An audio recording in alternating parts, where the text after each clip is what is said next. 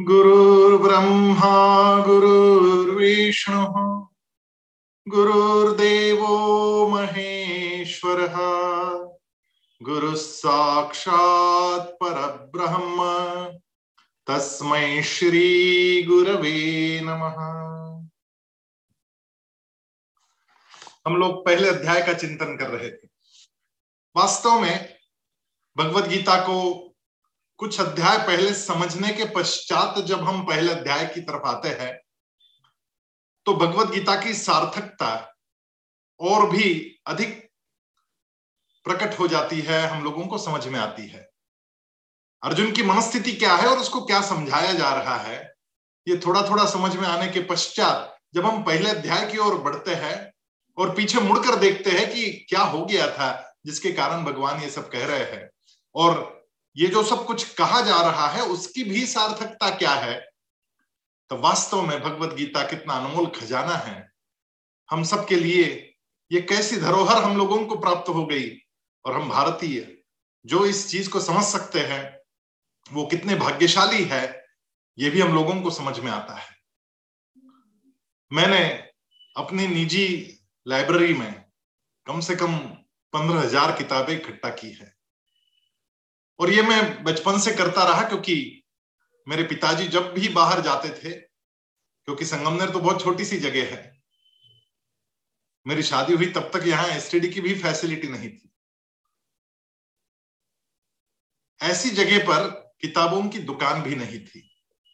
तो स्वाभाविक रूप से पिताजी जब भी बाहर जाते थे, हमारे लिए किताबें लेकर आते थे। और जब वो किताबें लेकर आते थे तो हमें बहुत खुशी होती थी, जैसे छोटे बच्चों को खिलौने मिल जाते हैं, तब खुशी होती है। तो हम लोगों को नई किताब आ गई तो खुशी होती थी। वो सारी किताबें हम रात रात जग कर पढ़ लेते थे। फिर मैंने पीएचडी भी की मैनेजमेंट का काम भी देखा। पिछले लगभग तीस पैंतीस वर्षों से अपने ही प्रतिष्ठान में सेल्स मैनेजमेंट का काम देख रहा हूँ। सेल्स मैनेजमेंट भी तो एक युद्ध ही होता है।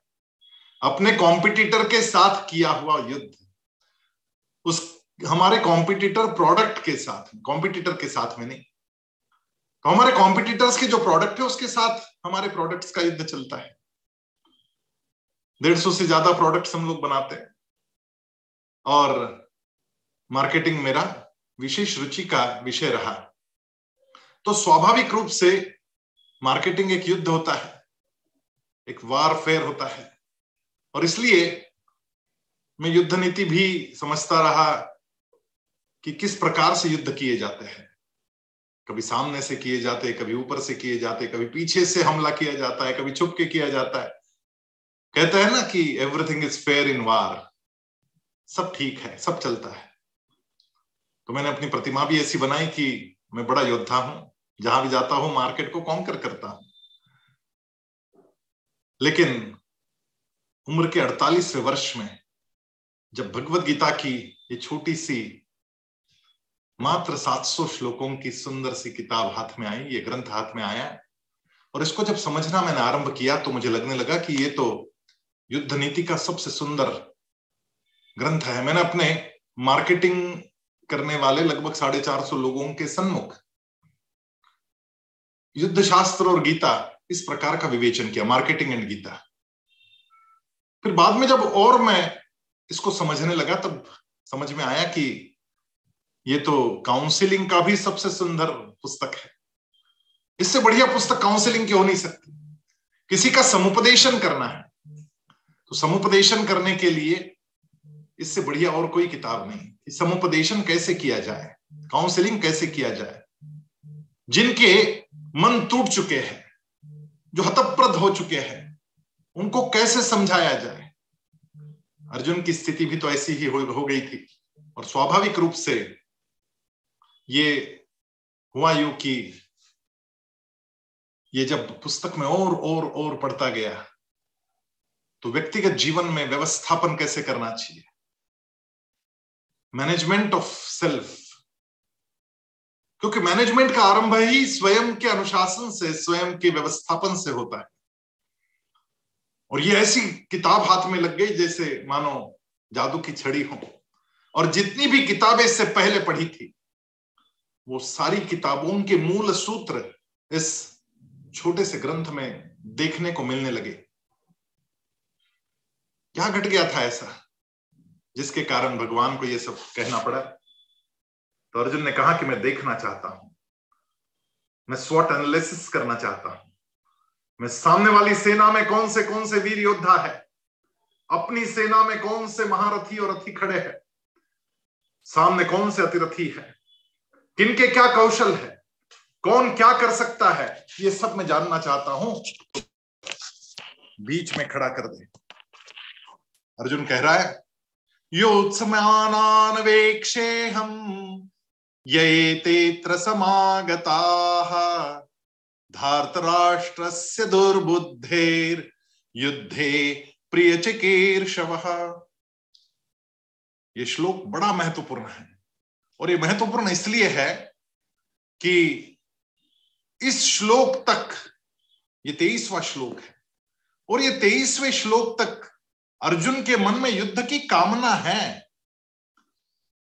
ये पता चलता है इस श्लोक से भी। क्योंकि यहाँ पे अर्जुन ने जो शब्द प्रयोग किया है, वो है धार्त राष्ट्र से दुर्बुद्धेर।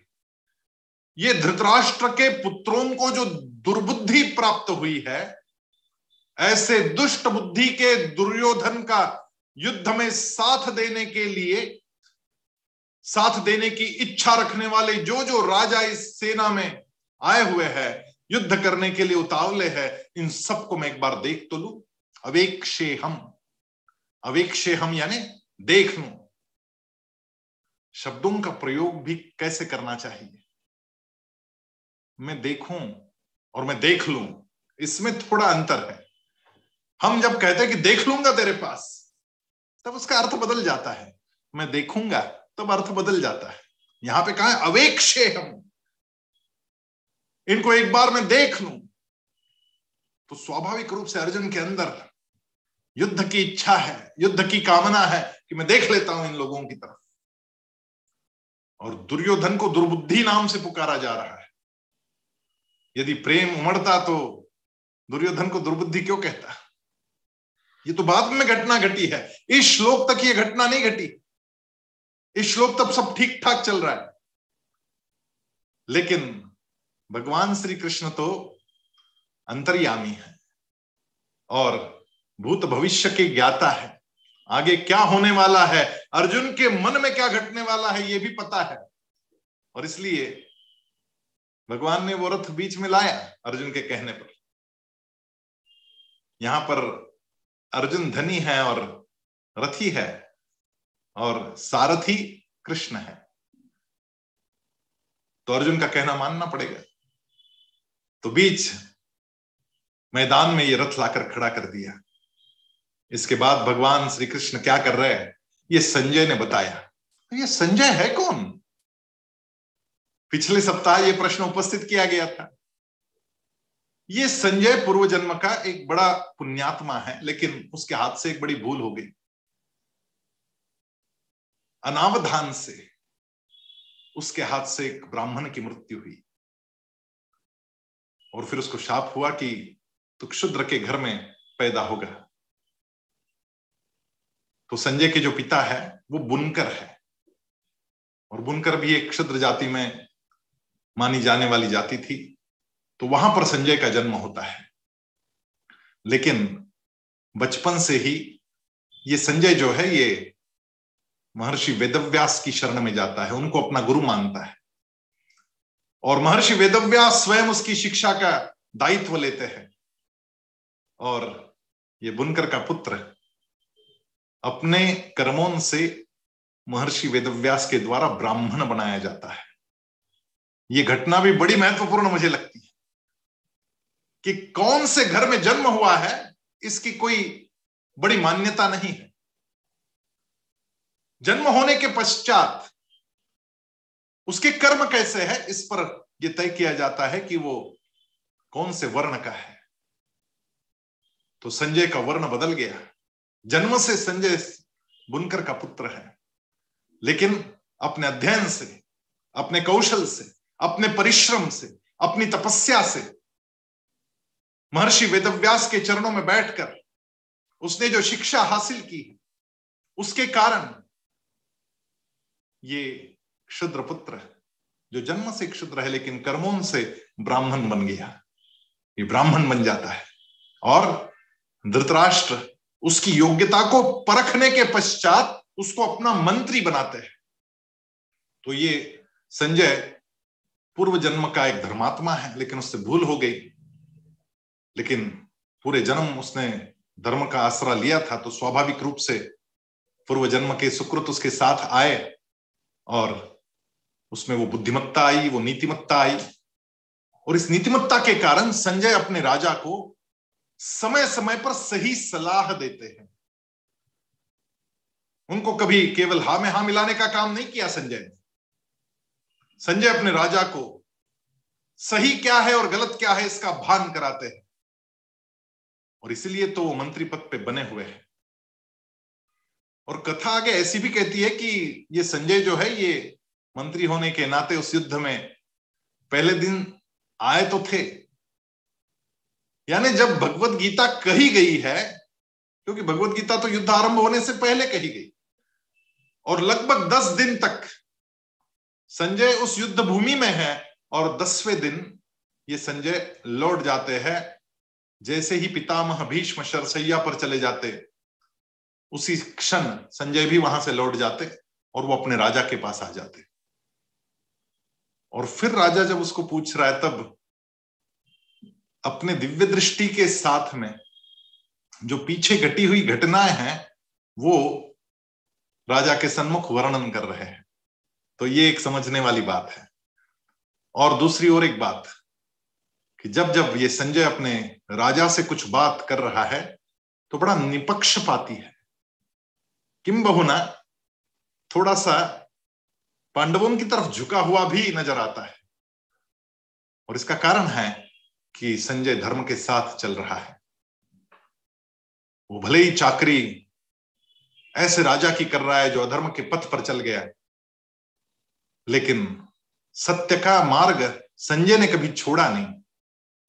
और इसलिए संजय एक श्रेष्ठ आत्मा है। संजय यहाँ कहने लगे एव मुक्तो ऋषिकेशो गुडाकेशेन भारत, सेनयोरुभयोर्मध्ये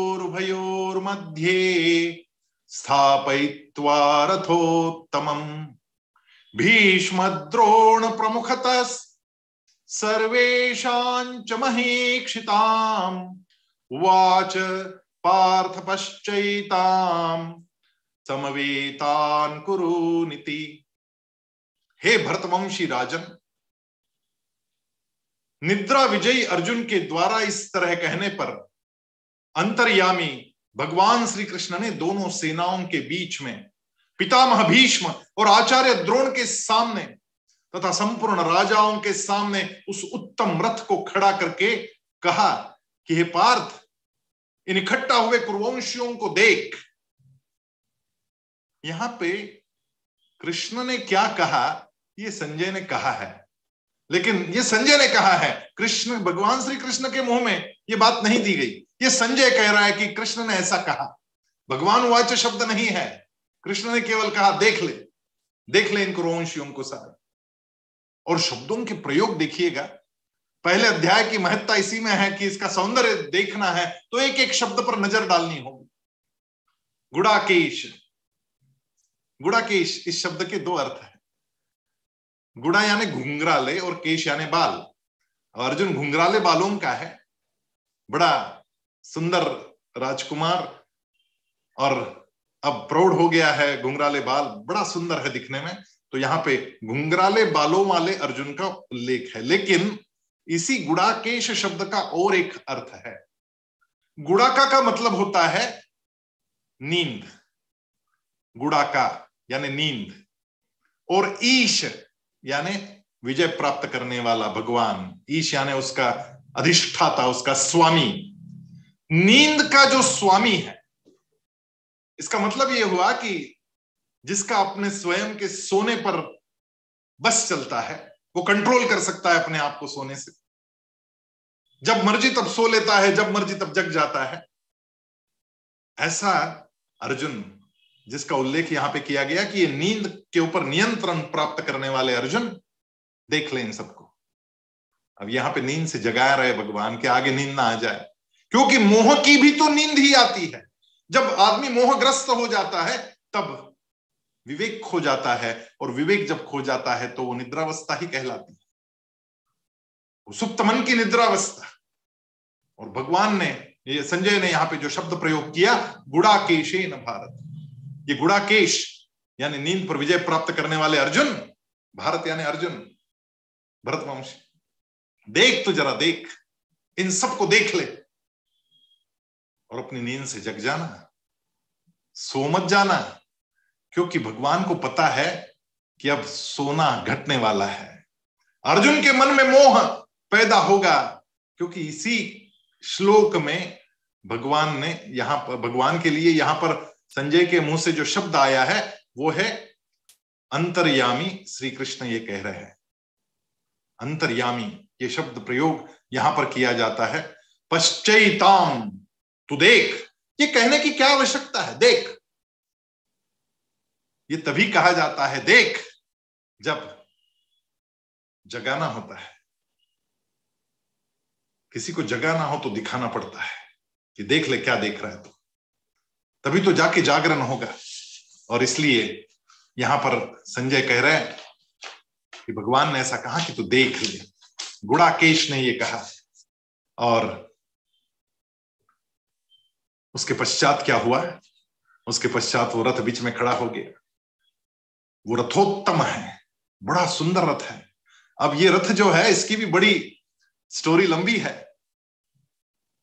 ये रथ इतना बड़ा है कि इसमें कितनी ही बैलगाड़ियाँ बैठ जाएगी। देखिएगा, कितनी भी बैलगाड़ियाँ बैठ जाएगी। यानी 20-25 बैलगाड़ियाँ बैठ जाए, इतना बड़ा ये रथ है और उसमें सारे शस्त्र और अस्त्र रखे हुए हैं। चंदन का बना हुआ ये रथ।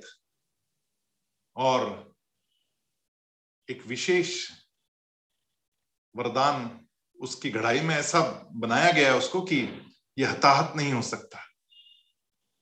और उस रथ के ऊपर जो ध्वज विराजमान है, उस ध्वज पर स्वयं हनुमान जी विराजमान है। और हनुमान जी का वरदान प्राप्त है कि मैं रहूँगा वहाँ पे। केवल चित्र नहीं है, स्वयं हनुमान जी वहाँ उपस्थित है। और इसलिए तो हवा इस तरीके से चलाते हैं, हनुमान जी, कि इनके शंख बजते हैं तो उनके हृदय में वो हृदय काँप जाते हैं। हमने देखा पिछली बार। शंख ध्वनि हुए तो उनके हृदय काँप गए, उनके शंख बज रहे तो इनके पांडवों के हृदय क्यों नहीं कांपे?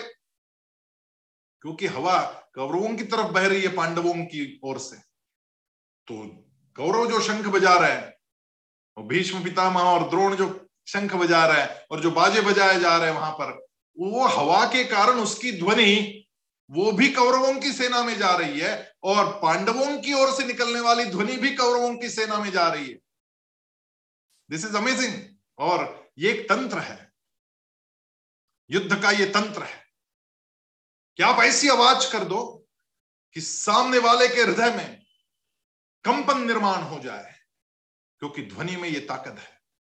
ध्वनि सामने वाले के हृदय पर असर कर सकती है। और इसीलिए तो हमारे मंत्रों का भी बड़ा महिमा है। हमारे हृदय को यदि हमें पक्का बनाना है तो हमें मंत्रोच्चार करने चाहिए। ये ध्वनि के साथ निकलने वाले मंत्रोच्चार जब हमारे ही ऊपर गिरते हैं, तब हमारा मन भी शक्तिशाली बनता है, सामर्थ्यवान बनता है, क्योंकि शब्दों को ध्वनि में ये ताकत है। और शंख की ध्वनि, अब नए युद्ध तंत्र में ऐसे विमान बनाया जा रहा है जिनकी विमान की आवाज़ बढ़ाई जाती है। जानबूझ के बढ़ाई जाती है। सादे विमानों की आवाज़ उतनी नहीं होती जितने युद्ध के विमानों की आवाज़ होती है। आपने देखे होंगे कभी टीवी पर? या फिर 15 अगस्त को सब 26 जनवरी को हम देखते राजपथ पर जब संचलन होता है और ऊपर से वायुसेना निकलती है तो वो जो आवाज़ आती है, वो जो गड़गड़ाहट होती है, आसमान काँप देता है विमान की आवाज़ से। आसमान काँप जाए, धरती काँप जाए, ये जानबूझ के किया जाता है। जानबूझ के इसलिए किया जाता है कि शत्रु के हृदय में कंपन निर्माण हो जाए, शत्रु के हृदय में कंपनों का निर्माण करना शत्रु को हताहत करने के लिए, उसको हराने के लिए बड़ा आवश्यक होता है। तो हनुमान जी जो बैठे हैं, वो आवाज़ को बढ़ाने का काम कर रहे हैं। ये शंख ध्वनि उस तरफ़ लेके जा रहे हैं और इस प्रकार एक बड़ी, अच्छी बात पांडवों के लिए घट गई कि उनके हृदय विदीर्ण हो गए और फिर क्या हुआ? तो बीच में रथ खड़ा हो गया। और संजय आगे कह रहे तत्रापश्चान स्थितान पार्थ, पितृनथ पिता महान, आचार्यान मातुलान भ्रातृन, पुत्रान पौत्रान सखिन तथा श्वशुरान सुहृदश्चैव सेनयोर उभयोरपि, दोनों उभयोरपि, उभय यानी दोनों तरफ़ दोनों तरफ़ की सेना में, सेनयोर, उभयोर, अपी। उभयोर, अपी। दोनों तरफ़ की सेनाओं की ओर, जब अर्जुन ने देखा तो अर्जुन को क्या दिख रहा है?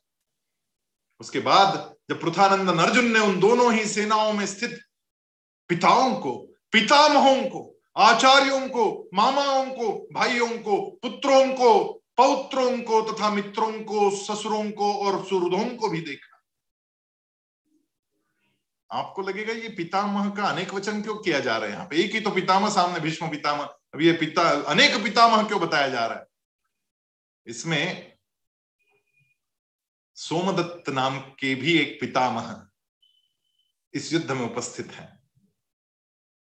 और भीष्म और सोमदत्त, ये चचरे भाई है।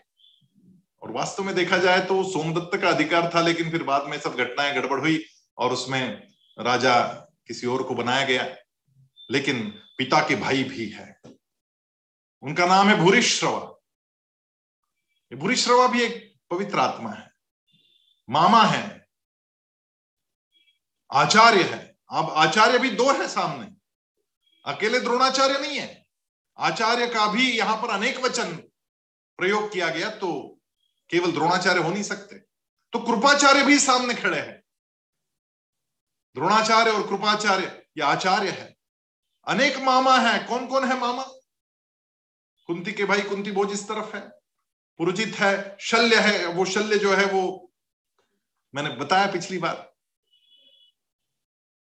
ये मद्र नरेश माद्री का भाई है, यानी नकुल और सहदेव का सगा मामा है।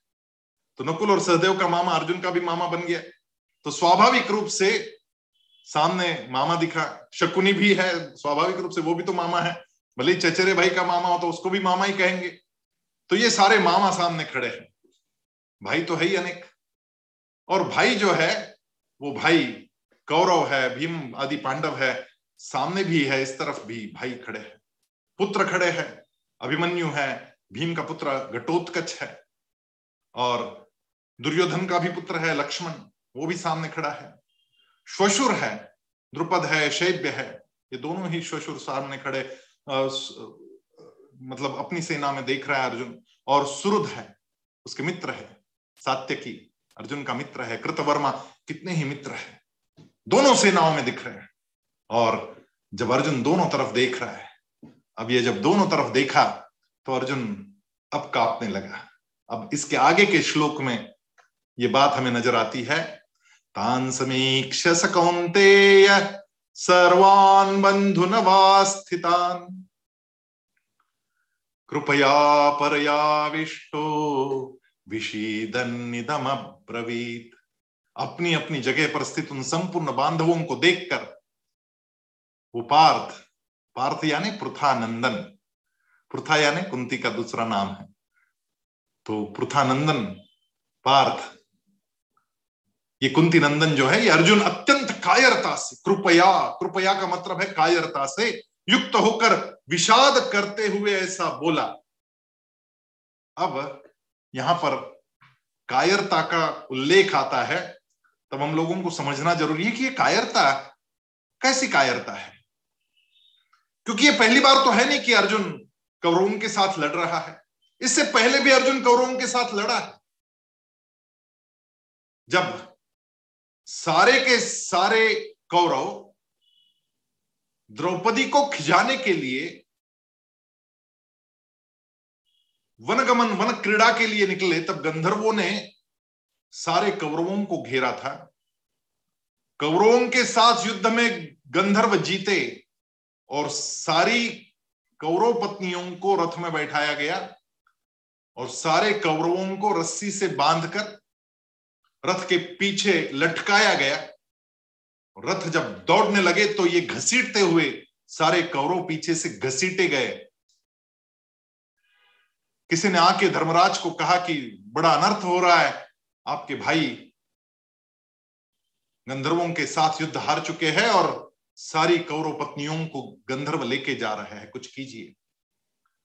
अपने घर की महिलाओं के ऊपर बीती हुई इस बात से धर्मराज युधिष्ठिर व्यथित होते हैं और उस पर्ण पर्णकुटी में रहने वाले धर्मराज युधिष्ठिर अपने दोनों भाइयों से कहते हैं, जाओ भीम, अर्जुन जाओ और गंधर्वों को हराओ, अपनी घर की इन वधुओं को मुक्त कर लो। जाओ, अपने भाइयों की मदद करो। तो भीम कहता है, पागल हो गए। ये क्या बात कह रहे ये तो अच्छा ही हुआ कि ये इतने पापी है, इनको ऐसी सजा मिल रही है, जाने तो तब धर्मराज युधिष्ठिर का वो वाक्य बड़ा प्रसिद्ध है। वो कहते हैं कि ना, तुम्हें जाना पड़ेगा। वो हमारे यहाँ पर शत्रु नहीं है। वो हमारे बांधव है। वो हमारे भाई है। हम जब बाहर आते हैं, हस्तिनापुर के बाहर जब हम निकलते हैं, तब हम, वो सो और हम पाँच नहीं। हम एक सौ पाँच होते हैं। हम एक परिवार है। तुम्हें जाना होगा, ये मेरी आज्ञा है। जाओ। आज्ञा दे दी। जाना पड़ा।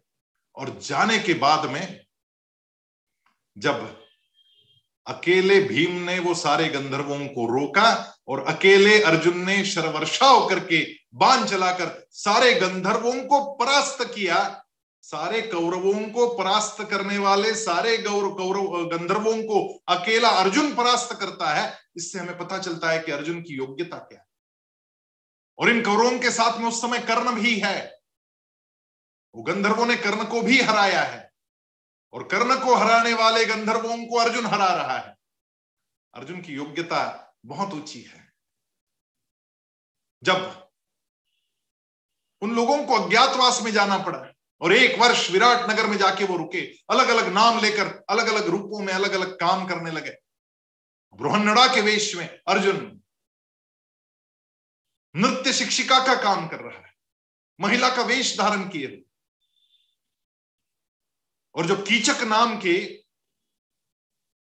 जो विराट राजा है, उस राजा का जो साला है ये कीचक, उसकी पत्नी का सगा भाई, बड़ा आतंकी था ये। और इसके साथ सो अनुकीचक थे। ये सो अनुकीचक बड़ा आतंक मचाते थे उस विराट नगरी में। ये कीचक की नज़र जिस भी महिला पर पड़ती, उस महिला को बर्बाद होना पड़ता। ऐसा राक्षस था ये। और उसकी तालीम थी, उसके सो कीचक रोज सुबह व्यायाम करते थे, बड़ा शरीर कमाया हुआ था। और ये कीचक की नज़र द्रौपदी पर जो सैरंध्री बनकर वहाँ रह रही थी और रानी का और उत्तरा जो विराट राजा की कन्या है, उसकी ब्यूटिशियन बन के वहाँ पे रह रही थी।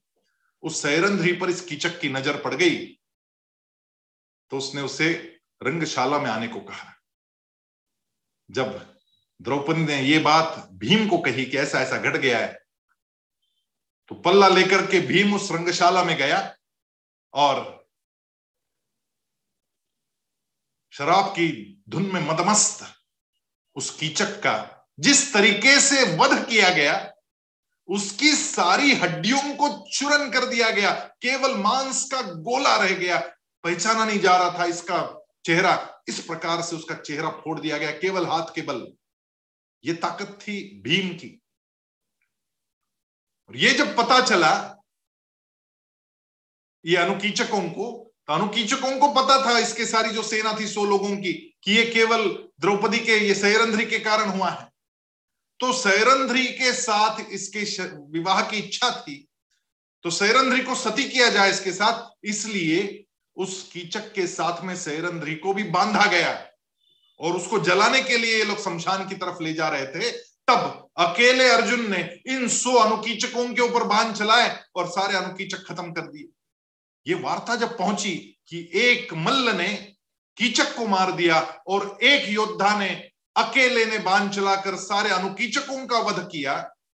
तब कौरवों को पता चल गया कि वो अर्जुन है, ये भीम है और दोनों तरफ़ से आक्रमण किया गया। कौरव सेना ने एक तरफ़ से आक्रमण किया, एक तरफ़ से सारे कौरव स्वयं आक्रमण करने गए। उनके साथ भीष्माचार्य भी है, द्रोणाचार्य भी।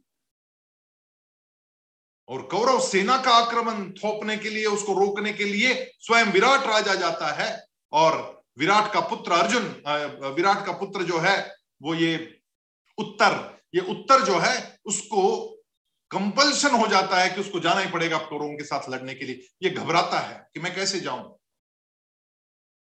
तो सैरंद्री जो है, वो उत्तरा को कहती है कि इसको कहो ब्रोहनड़ा को ले जाए। वो बहुत अच्छी सारथी है। ब्रोहनड़ा सारथी बनकर, यानी अर्जुन सारथी बनकर उसके साथ जाते हैं और शमी वृक्ष से सारे शस्त्र और अस्त्र नीचे उतारे जाते हैं। ये उत्तर तो भागने की कगार पे था, उसको बांधा गया। सारथी की जगह पे बांधा गया उत्तर को, और अकेली ब्रोहनड़ा ने, यानी अर्जुन ने युद्ध किया और सारे के सारे कौरव साथ में भीष्माचार्य, द्रोणाचार्य सबको मूर्छित किया है, मोहिनी अस्त्र से। और उत्तर से कहता है, अर्जुन, यानी ब्रोहनड़ा की जाओ, उनके सबके वस्त्र उतार के ले आओ। उत्तरा की जो, उत्तरा को इससे कुछ खेल करना है, उसकी जो गुड़िया हैं, उस गुड़िया के वस्त्र बनाने हैं तो जाओ, इन सबके अच्छे अच्छे वस्त्र है, ये उतार के ले आओ। इनके सबके उत्तरी उतार के लाए गए, लेकिन अर्जुन ने एक बात और कही थी कि दो सफ़ेद दाढ़ी वाले जो लोग हैं, उनके वस्त्र मत उतारना, वो बड़े आदरणीय है मेरे लिए। भीष्माचार्य और द्रोणाचार्य के वस्त्र नहीं उतारे गए। अकेला अर्जुन लड़ रहा है और अकेला अर्जुन सारी सेना को परास्त करता है। ऐसा बल, ऐसा शौर्य अर्जुन के पास है। तो फिर यह कायरता आई कहाँ से? ये कायरता क्यों आई अर्जुन के अंदर? ये कायरता परिस्थिति जन्य है। ये कायरता स्वयं के पराभव की कायरता नहीं। ये कायरता है, मेरे अपने मारे जाएँगे इस बात की। वहाँ पे तो मूर्छित किया था। अब तो मारना पड़ेगा क्योंकि अंतिम युद्ध है। और दोनों सेनाओं में लोग मरेंगे।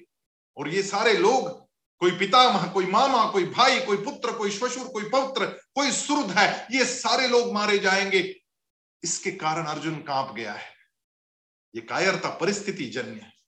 ये कायरता दोनों सैन्यों को देखकर है। इसमें अपने भी मरेंगे, ये भय है। और इस कायरता से अर्जुन विषाद करते हुए क्या बोलने लग गए? सुनिएगा। अर्जुन ने आगे क्या कहा? ये बात समझने की है। अर्जुन ने कहा, अर्जुन वाच दृष्ट्वेमं स्वजनं कृष्ण। युयुत्सुं समुपस्थितम् सीदन्ति मम गात्राणि, मुखं च परिशुष्यति। वेपथुश्च शरीरे मे, रोमहर्षश्च जायते। गाण्डीवं संसृते हस्तात्। त्वक्चैव परिदह्यते न च शक्नोम्यवस्थातुम भ्रमती वच मे मन। क्या परिस्थिति हो गई अर्जुन की? हे कृष्ण, युद्ध की इच्छा वाले इस कुटुंब समुदाय अपने सामने उपस्थित देखकर मेरे अंग शिथिल हो रहे मेरा मुख सूख रहा है। मेरे शरीर में कंप हो रहा है। मैं काँप गया हूँ, मेरे रोंगटे खड़े हो रहे हैं। सीदंती मम गात्रानी यानी शिथिल हो रहे हैं मेरे सारे गात्र। वे पथुष शरीर में कंप हो रहा है, मेरा शरीर काँप गया है। रोम हर्ष जायते सारे पूरे बदन पर रोंगटे खड़े हो रहे हैं। गांडीवम संस्रते हस्तात, मेरा गांडीव नीचे गिर रहा है। हाथ में वो बल नहीं रहा, भुजाओं में बल नहीं रहा कि मैं गांडीव को उठा सकूँ। मेरी त्वचा जल रही है त्वक्ष परिदयी हते न शक्नोम्यवस्था तुम, भ्रमती वच में मन। ना, मैं युद्ध नहीं कर सकता। मैं तो खड़ा रहने में भी असमर्थ हो रहा हूँ। मेरा मन भ्रमित हो चुका है, कृष्ण। मेरा मन भ्रमित हो गया। ये सारे लक्षण जो है, ये एक्सट्रीम डिप्रेशन के लक्षण है। एक्सट्रीम डिप्रेशन में अर्जुन चला गया। जब हम लोगों के मन की स्थिति इस प्रकार हो जाती है तो मुँह सूख जाता है। रोंगटे खड़े हो जाते हैं, मन भ्रमित हो जाता है। कुछ करने की इच्छा नहीं बचती। हाथ में लिया हुआ सामान नीचे गिरने लगता है। परिस्थिति जन्य कायरता अर्जुन के मन में छाई। और अर्जुन नीचे बैठ गया। अर्जुन खड़ा रहने में असमर्थ। गांडी नीचे गिर गया। सब लोग देख रहे हैं कि ये क्या घट रहा है। गीता की सार्थकता यहीं पर समझ में आती है कि जब हमारे और आपके मन में ऐसी घटना घट जाती है, तब गीता की किताब को खोल लेना चाहिए। तब गीता हमारा मार्गदर्शन करती है कि गिरे हुए मन को फिर कैसे उठाया जाता है। गीता हमारा काउंसिलिंग करती है उस समय। और गीता समुपदेशन देती है कि ये सारी बाहर की चीज़ें छोड़ो, अंदर से स्ट्रांग बनो। अदरवाइज़ 90 परसेंट डिसीज जो है, ये डिप्रेशन से ही आते हैं। ये मनस्थिति के कारण, ये मन की विपरीत अवस्था के कारण, ये शुगर कहाँ से आती? डायबिटीज़ कहाँ से आता है हाइपरटेंशन क्यों हृदय रोग हो जाते ये सारा मन का खेल। मन को सशक्त बनाने वाली यदि कोई विधा है, कोई पद्धति है तो वो गीता में वर्णित है। और इसलिए ये सारी चीज़ जो है, ये समझने लायक है। क्योंकि हम भी अर्जुन जैसे कई बार हो जाते जीवन में। कई बार हमारी भी मनस्थिति दोलायमान हो जाती, किस धर्म का चयन करूँ या इस धर्म का। अर्जुन के सामने बड़ा ये धर्म युद्ध चल रहा है उसके मन में। धर्म क्षेत्र कुरुक्षेत्र धर्म क्षेत्र तो यहाँ था। विवेक और मन दोनों एक साथ लड़ गए, बुद्धि और मन के अंदर ये द्वंद्व खड़ा हो गया कि मैं बुद्धि की सुनू या मन की। बुद्धि तो कह रही कि मारना चाहिए इन सब लोगों को, ये आता ताई लेकिन मन कह रहा है कि ये तो तेरे भाई है। आता ताई क्यों ना हो? भाई ही तो है। इनको नहीं मार सकता तू। मन में और बुद्धि में युद्ध हो गया। और अर्जुन का मन उस समय अधिक प्रभावी होके उसका विवेक खो गया। अर्जुन का मन नीचे बैठ गया उसको लेकर। अर्जुन कह रहा है निमित्ता च पश्यामि, विपरीतानि केशव, न च श्रेयोनुपश्यामि हत्वा स्वजन माहवे हे केशव, मैं लक्षणों को यानी शकुनों को भी विपरीत देख रहा हूँ। और युद्ध में स्वजनों को मारकर श्रेय का कोई लाभ, मुझे कोई श्रेय मिल जाए, कोई लाभ हो जाए, ऐसी भी परिस्थिति नहीं देखा। ये कौन से अपशकुन थे? दो प्रकार के अपशकुन, एक व्यक्तिगत और एक प्राकृतिक। और दोनों ही घटनाएँ इस युद्ध के पहले घटी है। व्यक्तिगत अपशकुन तो है ही कि जिह्वा सूख रही है कंप हो रहा है गांडी गिर रहा है नीचे। ये व्यक्तिगत अपशकुन और परिस्थिति के जो प्राकृतिक अपशकुन होते हैं, वो भी इस युद्ध के पहले घटे हैं। उल्कापात हुआ है। भूकंप आए हैं। असमय ग्रहण हुआ है। पशु पक्षियों की चित्कार सुनाई दी गई है। बादलों से रक्तरंजित वर्षा हुई है। चंद्रमा के काले चिन्ह मिट गए थे। कितने ही ऐसी चीज़ें हो गई थी जो ये कह रही थी कि कुछ घटने वाला है, कुछ गड़बड़ होने वाली है। क्यों ऐसा होता है? जब मनस्थिति बदलती है तो परिस्थिति भी बदलती है। मनस्थिति गिर गई थी तो परिस्थिति भी बदल गई थी। इस मनस्थिति को उठाने के लिए यह आवश्यक था कि अर्जुन की आत्मस्थिति को सुधारा जाए। जिस क्षण आत्मस्थिति सुधर जाएगी, अपने आप मनस्थिति सुधरेगी। मनस्थिति सुधरेगी तो परिस्थिति बदलेगी। और इसलिए अर्जुन को यह समझाना आवश्यक था कि यह युद्ध क्यों हो रहा है। ये नए मैनेजमेंट के तंत्र जब आए, तब हम लोगों को सिखाया गया कि फाइव एस कीजिए फाइव एस कीजिए। मैंने बहुत काम किया इसमें। कि अपने इर्द गिर्द का वातावरण साफ़ सुथरा हो, इससे कार्यक्षमता बढ़ जाएगी। इर्द गिर्द का वातावरण फाइव एस करके हमने बड़ा साफ़ किया, सारे ड्रॉवर्स अलमारिया, सारा घर, सब कुछ ठीक ठाक किया। ताकि काम करने का उत्साह बढ़े लोगों का। कुछ दिन बढ़ता है, लेकिन फिर पहले जैसी परिस्थितियाँ तो फिर मैनेजमेंट के शास्त्र ने और आगे की बात बताई कि लोगों के स्वभाव में परिवर्तन लाने के लिए, कुछ बिहेवियर एक्ट उनकी बदलने के लिए कुछ ट्रेनिंग प्रोग्राम करो। तो फिर ट्रेनिंग प्रोग्राम करते हम लोग। ट्रेनिंग देते लोगों को। ट्रेनिंग के बाद महीना भर परिस्थितियाँ बदलती, फिर पहले जैसी परिस्थिति आ जाती। फिर हम लोग सोचते हैं चलो अभी इनके स्किल और कैपेसिटीज को बढ़ाएँगे. फिर इनको स्पेशल ट्रेनिंग की आवश्यकता होती है तो बाहर से ट्रेनर्स बुलाए जाते, इनको स्किल्स दिए जाते, इनको कैपेसिटीज दी जाती। तीन चार महीने फ़र्क पड़ता है, फिर पहली जैसी परिस्थितियाँ हो जाती। फिर क्या करें? फिर समझ में आता है कि कुछ कुछ लोगों का बिहेवियरल प्रॉब्लम है। इनको बिहेवियरल थेरेपी देनी पड़ेगी काउंसलिंग काउंसलिंग करनी पड़ेगी। तो one to one counselling sessions चलते। टारगेट सेटिंग होती। गिरे हुए मन को उठाने का प्रयास होता है। साल भर परिणाम होता है, फिर साल भर से यही परिस्थिति हो जाती कि फिर पहले से चालू करो।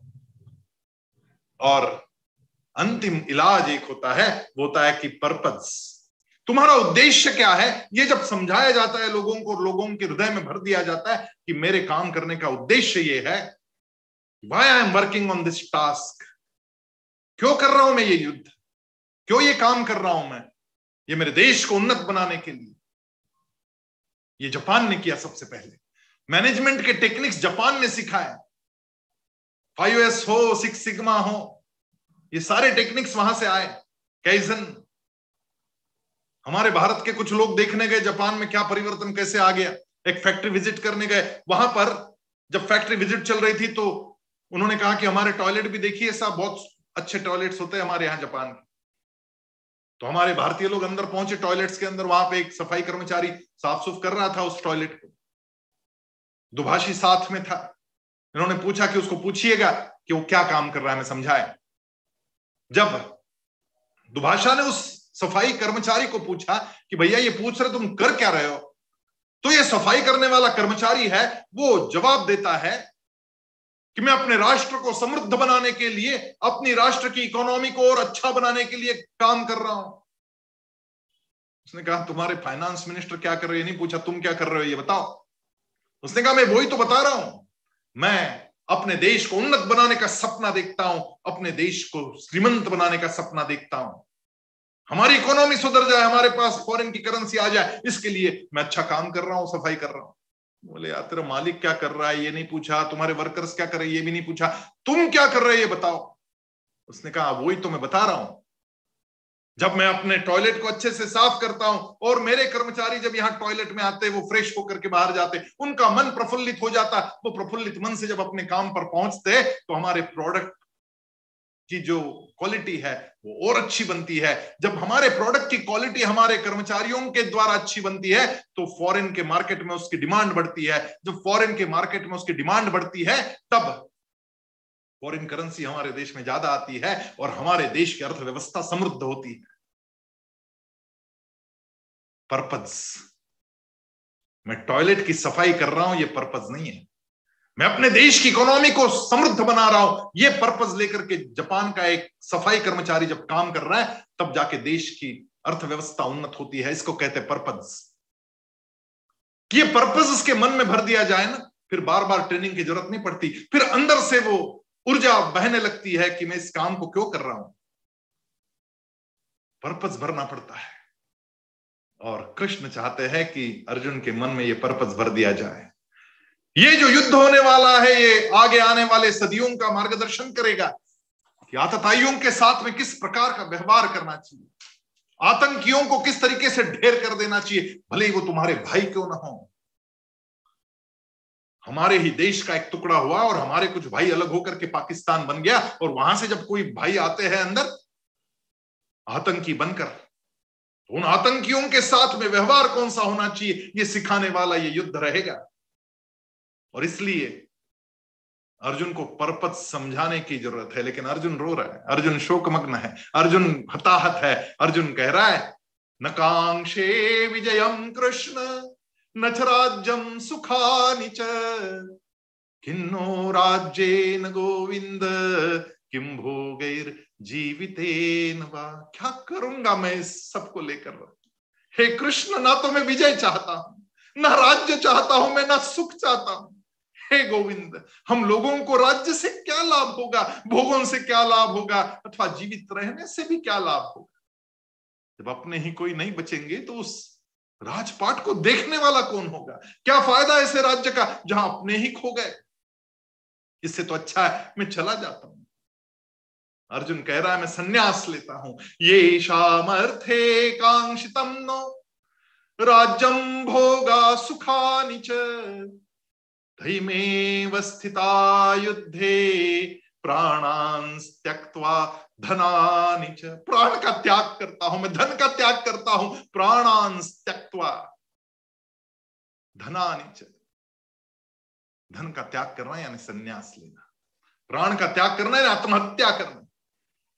जिनके लिए हमारी राज्य भोग और सुख की इच्छा है, वे ही सब अपने प्राणों की और धन की आशा का त्याग करके यहाँ जब युद्ध में खड़े हो गए सामने क्या करना है हमें राजा बनकर? हर व्यक्ति अपने परिवारजनों को सुखी करने की इच्छा से पराक्रम करता है। मैं अपने बड़े भाई युधिष्ठिर को राजा बनाने के लिए यहाँ आया हूँ, लेकिन अपने ही परिवारजनों के प्राणों की आहुति देकर, उनके हाथों से, उनके खून से मेरे हाथ रक्त रंजित हो जाएँगे। ये सब देखकर क्यों करूँ? मैं युद्ध में प्राण त्याग देता हूँ, मैं भाग जाता हूँ मुझे रुकना ही नहीं यहाँ पर। स्वाभाविक था। अर्जुन का ये शोक बहुत स्वाभाविक था, क्योंकि जब अपनों के साथ बात युद्ध की आती है, और उसमें भी अर्जुन थैंकफुल है अपने पितामह के लिए। अपने आचार्य द्रोण के लिए, अपने शिक्षक के लिए थैंकफुलनेस ये अर्जुन की बहुत बड़ी बात है। अर्जुन कहता है, आचार्या पितर पुत्र तथैव च पितामह। मातुला श्वशुरा पौत्रा शाला संबंधिन तथा एतान् हन्तुमिच्छामि। घ्नतोऽपि मधुसूदन, अपि त्रैलोक्य राज्यस्य हेतु किम नुमहि कृते जिन्होंने बचपन में मेरी उंगली पकड़कर मुझे चलना सिखाया, अपने हाथ में धनुष्य पकड़कर मेरा हाथ उसे लगाकर उस धनुष्य को उठाना सिखाया। ऐसे आचार्य के ऊपर बाँध चलाने के लिए मैं यहाँ खड़ा हूँ। मैं नहीं कर सकता, केशव, मैं नहीं कर सकता ये काम। जिनको अपनी गोदी में घुमाया मेरे सारे पुत्र।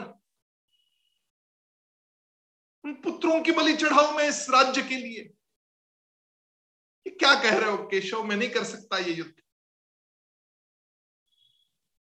मेरे मामा, मेरे ससुर, मेरे पौत्र, मेरे साले, अरे कितने कितने संबंधी में देख रहा हूँ सामने। उन पर प्रहार करना है मुझे इस युद्ध में।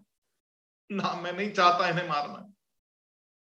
मुझे त्रैलोक्य के राज्य की भी इच्छा नहीं कोई आके मुझे कह दे कि इनको मारकर मैं त्रैलोक्य का स्वामी बन जाऊँ। नहीं चाहिए ऐसा त्रैलोक्य मुझे।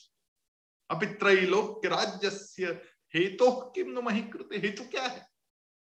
क्या करूँगा मैं उस राज्य को पाकर? यदि त्रैलोक्य के राज्य की बात है तो फिर तो ये तो हस्तिनापुर का राज्य इतना सा, छोटा सा। इसके लिए इतना महापाप मेरे हाथों से मैं कर दू। ना, मेरे से नहीं हो पाएगा ये, मैं चला जाता हूँ। कृष्ण कोई प्रतिक्रिया नहीं दे रहे यहाँ पर। कृष्ण के मुँह से एक भी शब्द नहीं है इस पूरे अध्याय में। सुन रहे हैं, शांति से। ये शांति से सुनना भी कितनी बड़ी सीख है। कृष्ण का मौन भी कितना कुछ कह रहा है। जब हमारे अपने इस प्रकार से सारा धैर्य खो देते हैं। तो निशब्द होकर बाजू में बैठ जाना चाहिए। उनकी पीठ से हाथ घुमाते रहना चाहिए, रोने देना चाहिए। इसलिए तो हमारे यहाँ कहते हैं कि रोना बड़ी महत्वपूर्ण बात है। जब कोई अपना प्रिय चला जाता है और दूसरी व्यक्ति रोती नहीं, तब उसको रुलाने की कोशिश की जाती है, ताकि मन की भावनाओं को बाहर निकाल दे वो। मन के अंदर उसको दबा के रखेगा तो बाद में विस्फोट होगा या अंदर ही अंदर कुछ गलत हो जाएगा। बाजू में बैठ करके सुनते रहना चाहिए। तो कृष्ण यहाँ पर बाजू में बैठ करके सुन रहे हैं। मौन से भी कुछ बोल रहे हैं। मौन से भी हम लोगों को समझा रहे हैं कि कैसे करना चाहिए काउंसलिंग सीधा अपनी भाषण नहीं, भाषणबाजी नहीं चालू करनी है। पहले सुन लो, पूरी बात सुन लो। भगवान ने हमें जिह्वा एक दी है, कान दो दिए है सुनना ज़्यादा चाहिए, बोलना कम चाहिए। भगवान स्वयं यहाँ पे बड़े शांति से सुन रहे हैं।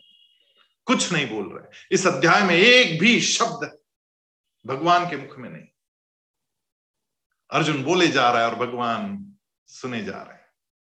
लेकिन भगवान सुन रहे हैं, तब भी बड़े स्थिर है। भगवान ने रोना आरंभ नहीं किया उसके साथ। हमारी भूल यही होती है कि हम जाते किसी की संवेदनाओं के साथ, मिलने के लिए हम भी रोने लगे उनके साथ। ना, हमें बड़ा संयत रहना पड़ता है और उनकी बात पूरी होने के बाद में उनको समझाना पड़ता है। वो कैसे समझाया जाता है? भगवत गीता हमें सिखा रही है। अर्जुन रोए जा रहा है और कृष्ण सुने जा रहे हैं।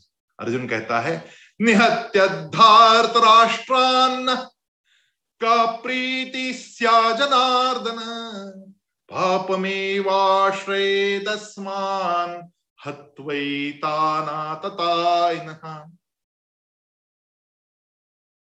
हे जनार्दन, धृतराष्ट्र के सारे संबंधियों को मारकर हम लोगों को क्या प्रसन्नता मिलने वाली है? ये तो जीवन भर काटा छुपता रहेगा कि हमने अपने भाइयों को मार दिया। इन आतताइयों को मारने से ठीक है, वो मरेंगे, लेकिन पाप तो हमें चढ़ेगा।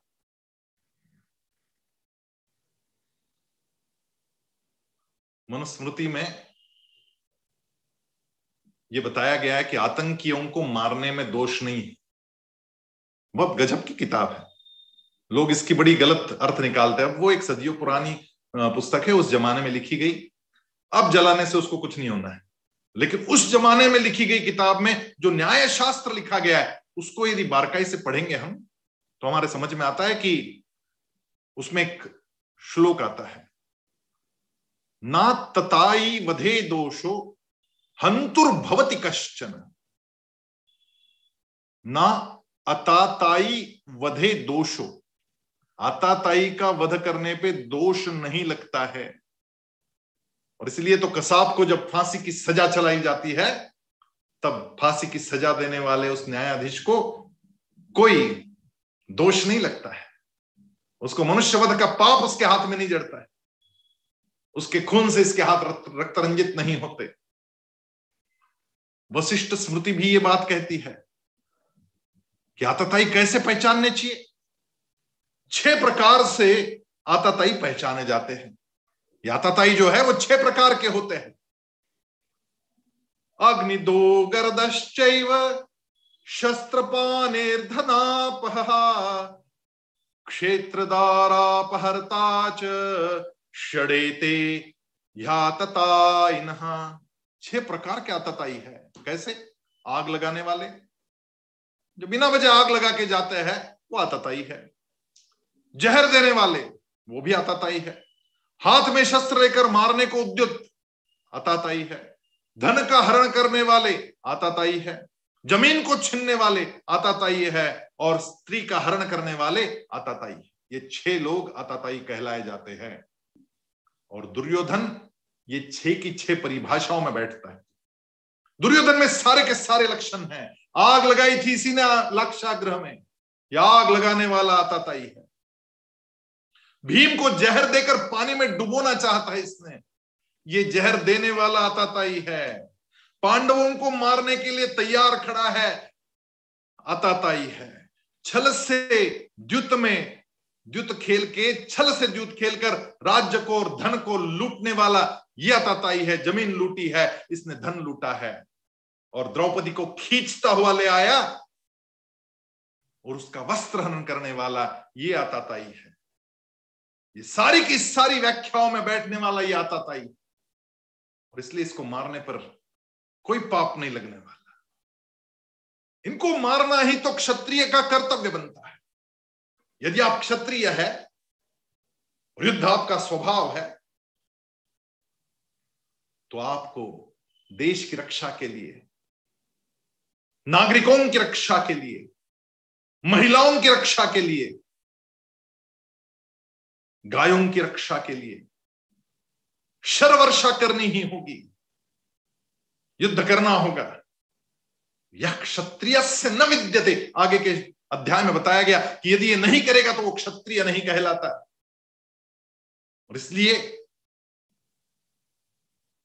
देह दंड देने का पाप क्षत्रिय को नहीं लगता है।